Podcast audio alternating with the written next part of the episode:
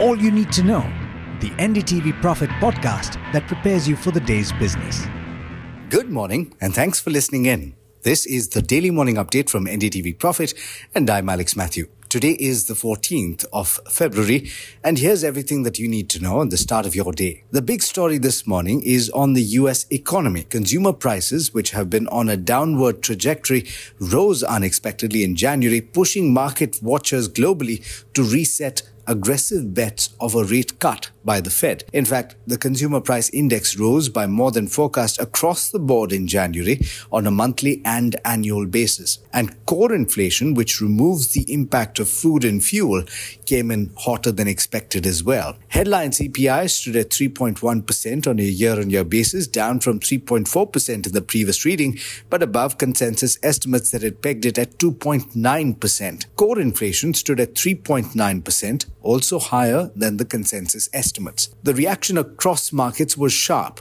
Bond yields spiked overnight, with the ten-year Treasury rising to four point three three percent from four point one seven percent earlier. Meanwhile, the dollar index closed just shy of one hundred five dollars and Wall Street saw sharp cuts. The Dow dropped over five hundred points, while the S and P five hundred and the Nasdaq composite declined one point four percent and one point eight percent respectively. Now turning to other news, the prolonged Red Sea crisis has impacted exports of Indian basmati rice to places like European Union and Egypt, which use the maritime route, according to uh, Abhishek Dev, who is the chairman of the Agricultural and Processed Food Products Export Development Authority. He was speaking to reporters yesterday when he said that a moderation in growth of exports was observed due to the Red Sea crisis, but exports to India's bigger markets, such as the Gulf countries, aren't seeing much impact. And speaking of the Gulf countries, India and the U A E have concluded a bilateral investment agreement and also signed a framework agreement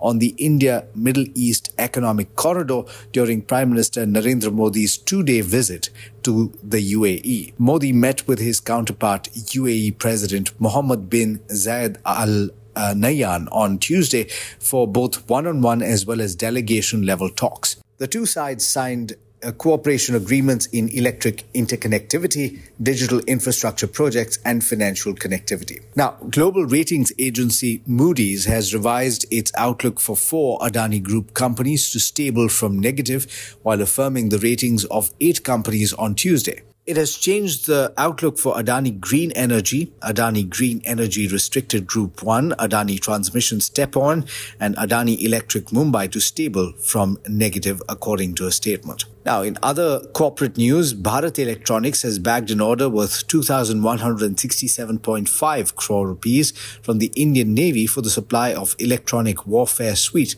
for use on board ships. The company will supply state-of-the-art indigenously designed and developed E W suite for use on board warships, according to a statement that was sent to the exchanges. Now, in more international news, China said that it firmly opposes illegal sanctions in a response to a European Union proposal to impose trade restrictions on three Chinese firms as part of efforts to curtail Russia's war machine. China's Ministry of Foreign Affairs said it was aware of the relevant reports and said that it firmly opposed long-arm jurisdiction against China on the grounds of cooperation with Russia. Brussels is considering new restrictions on about two dozen firms, including three based in China and one in India.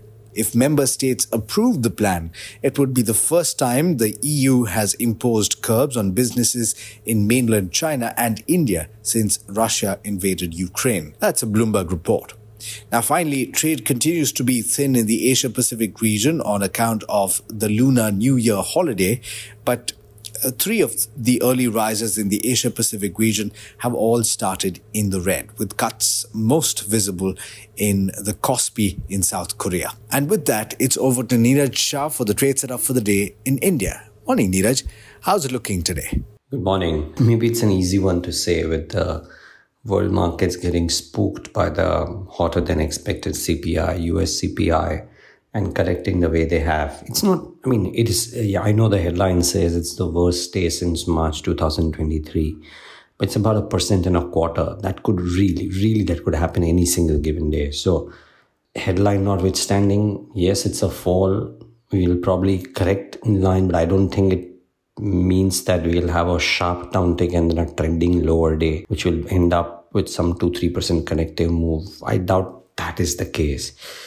I mean, a one percent correction is par for the course any given day, to be honest. But yes, um, we might have a bit of a down day today. Keep in mind, V I X has been edging higher on most days for the last few. And maybe as elections come, V I X only inches higher. So that makes it difficult on the volatility side to manage for day traders. Um, and this will be kept in mind. Think of it. A very sharp down day day before. Yesterday was a big up day. Bit of an up day. Not a big up day, but a bit of an up day. And today very likely we'll have a down day. So very, very difficult for day positional traders uh, to kind of... Uh, make up their positions to account for such volatility, to be very honest. Yesterday, the P S U pack had a bit of a pullback in certain cases. Very likely that in today's session pack of results, some of these might actually correct yet again. Though it's a bit of a mixed bag, you'll have to be honest. So uh, maybe some correct and some don't. Uh, and the likes of Hindustan Copper, et cetera had a very good quarter, and I'll talk about that. So maybe they'll actually do well. Let's wait and watch. Um, so difficult to predict the markets. I'm not going to try and get into the month game. What I can say that it's probably a higher probability that with higher yields, higher crude and lower markets globally, Indian markets too will have a down day. Now, within this landscape, uh, what about specific stocks to focus on? Um, yeah, I was looking at P S Us, right? So let's start with P S Us and some which have done well and some which haven't.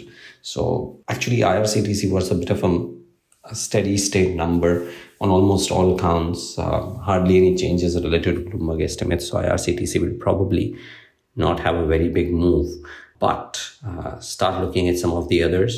N B C C, um, well, it's done so well on the markets that it had to deliver a good quarter. It's not delivered a bad quarter. Revenues up twelve percent or thirteen percent, EBITDA up twenty-three percent, net profit uptick of fifty-nine percent. So that's actually done okay for itself. So watch out for N B C C in this session today. Uh, that could be an interesting one. Aside of N B C C, uh, from the P S U pack, R C F had a weak quarter. Oil India had a weak quarter. So R C F revenues were down twenty-one percent. EBITDA was down eighty percent. Margin narrowed five hundred thirty-one basis points to one point seven versus seven point oh two. P A T down ninety-five percent. Expect a slam dunk today. All India too.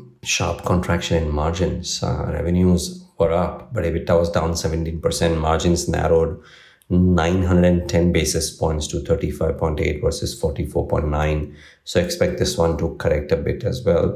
Hindustan Copper, on the other hand, margins expanded. So as a result of which, uh, while the other line items looked weak, just the fact that the margins have expanded might help the company. But revenues and profit, profit both were down twenty-eight percent and twenty-one percent respectively. So difficult call to make, but just the margin number um, looks, probably looks okay. Uh, Garden Reach Shipbuilders, for all the rally that it has had, revenues and profit did okay. Uh, margin narrowed a little bit, but you have to admit that on other counts, it kind of met Bloomberg estimates, almost met. So therefore, this might just kind of hold out in the session today. So keep that at the back of your mind. Uh, Nalco, Uh, decent performance on the operational front. So revenues were up just one point five percent, but EBITDA expanded, margin expanded eight hundred ninety-seven basis points to twenty-three percent versus fourteen point one two. Net profit up eighty-three percent. So this one uh, could have an interesting day as well, and maybe a positive day, if you will. Now, what else? Some good numbers. Um, Nesco had a strong quarter, twenty-four percent uptick in revenues. Margins expanded six hundred sixty-one basis points. So very likely this one uh, could have a decent day. Uh, Sequence Scientific, uh, revenues were down, but margins expanded because EBITDA was up one hundred fifteen percent. Uh, net profit versus a loss. So therefore, Sequence Scientific could actually have a decent day in the session. Um, uh, watch out for Uh, Techno Electric, and good numbers. Revenues up seventy-six percent, EBITDA one hundred forty-one percent, margins expanded four hundred sixty-four basis points to seventeen percent versus twelve point six, as a result of which a three x, nearly a three x jump in P A T from thirty-one to ninety-one. So very likely could do well. Uh, so watch out for this one as well. Tasty Bites had uh, revenue and profit uptick, so that one could do well. Uh, S C P C, a very small company, but revenues up fifteen percent, net profit up forty-two percent versus a yeah, and, and so therefore that one could be okay in the session. Uh, watch out for that stock as well. We've spoken about uh, Dynamatic. No, we haven't. Dynamatic is the other one. Revenues were up ten percent. Margin narrowed a little bit, but there was maybe some other line item as a result of which net profit was up sixty percent to eleven, eleven crores versus seven crores. So maybe that could have a decent day. So do watch out for that one as well. Um, Sula Vineyards, not a bad quarter. Norma Wealth, a very strong quarter. Uh, so that could do well. And last but not the least, uh, can't not talk about Z Entertainment. Revenues were down sixteen percent, in line with estimates, but EBITDA uh, in line with estimates as well. Margins narrowed three hundred fifty-nine basis points to ten point two two percent versus an estimate of ten percent. And net profit came in at fifty-eight crores, much lower than the Bloomberg estimate of ninety crores. So on all other line items, Z was okay. But on the profitability front, Z certainly left a bit to be desired. So these were a few names uh, that stood out. Uh, there's a uh, there's one one more name which I've missed out actually. Excuse me for that. And that's M T A R Technologies. We'll see a slam dunk today because the numbers were much, much lower than estimated. Now, um, maybe even Prestige Estates lower than estimated. Uh, very quickly, there's a note on Uh, Adani Enterprises from Jefferies, and maybe that stock reacts a bit. The target price is much higher than the current market price. So watch out for that one as well. With this very long list, it's back to you. Thanks, Neeraj. And as always, thank you all for listening in. This is Alex Mathew signing off. Have a great day.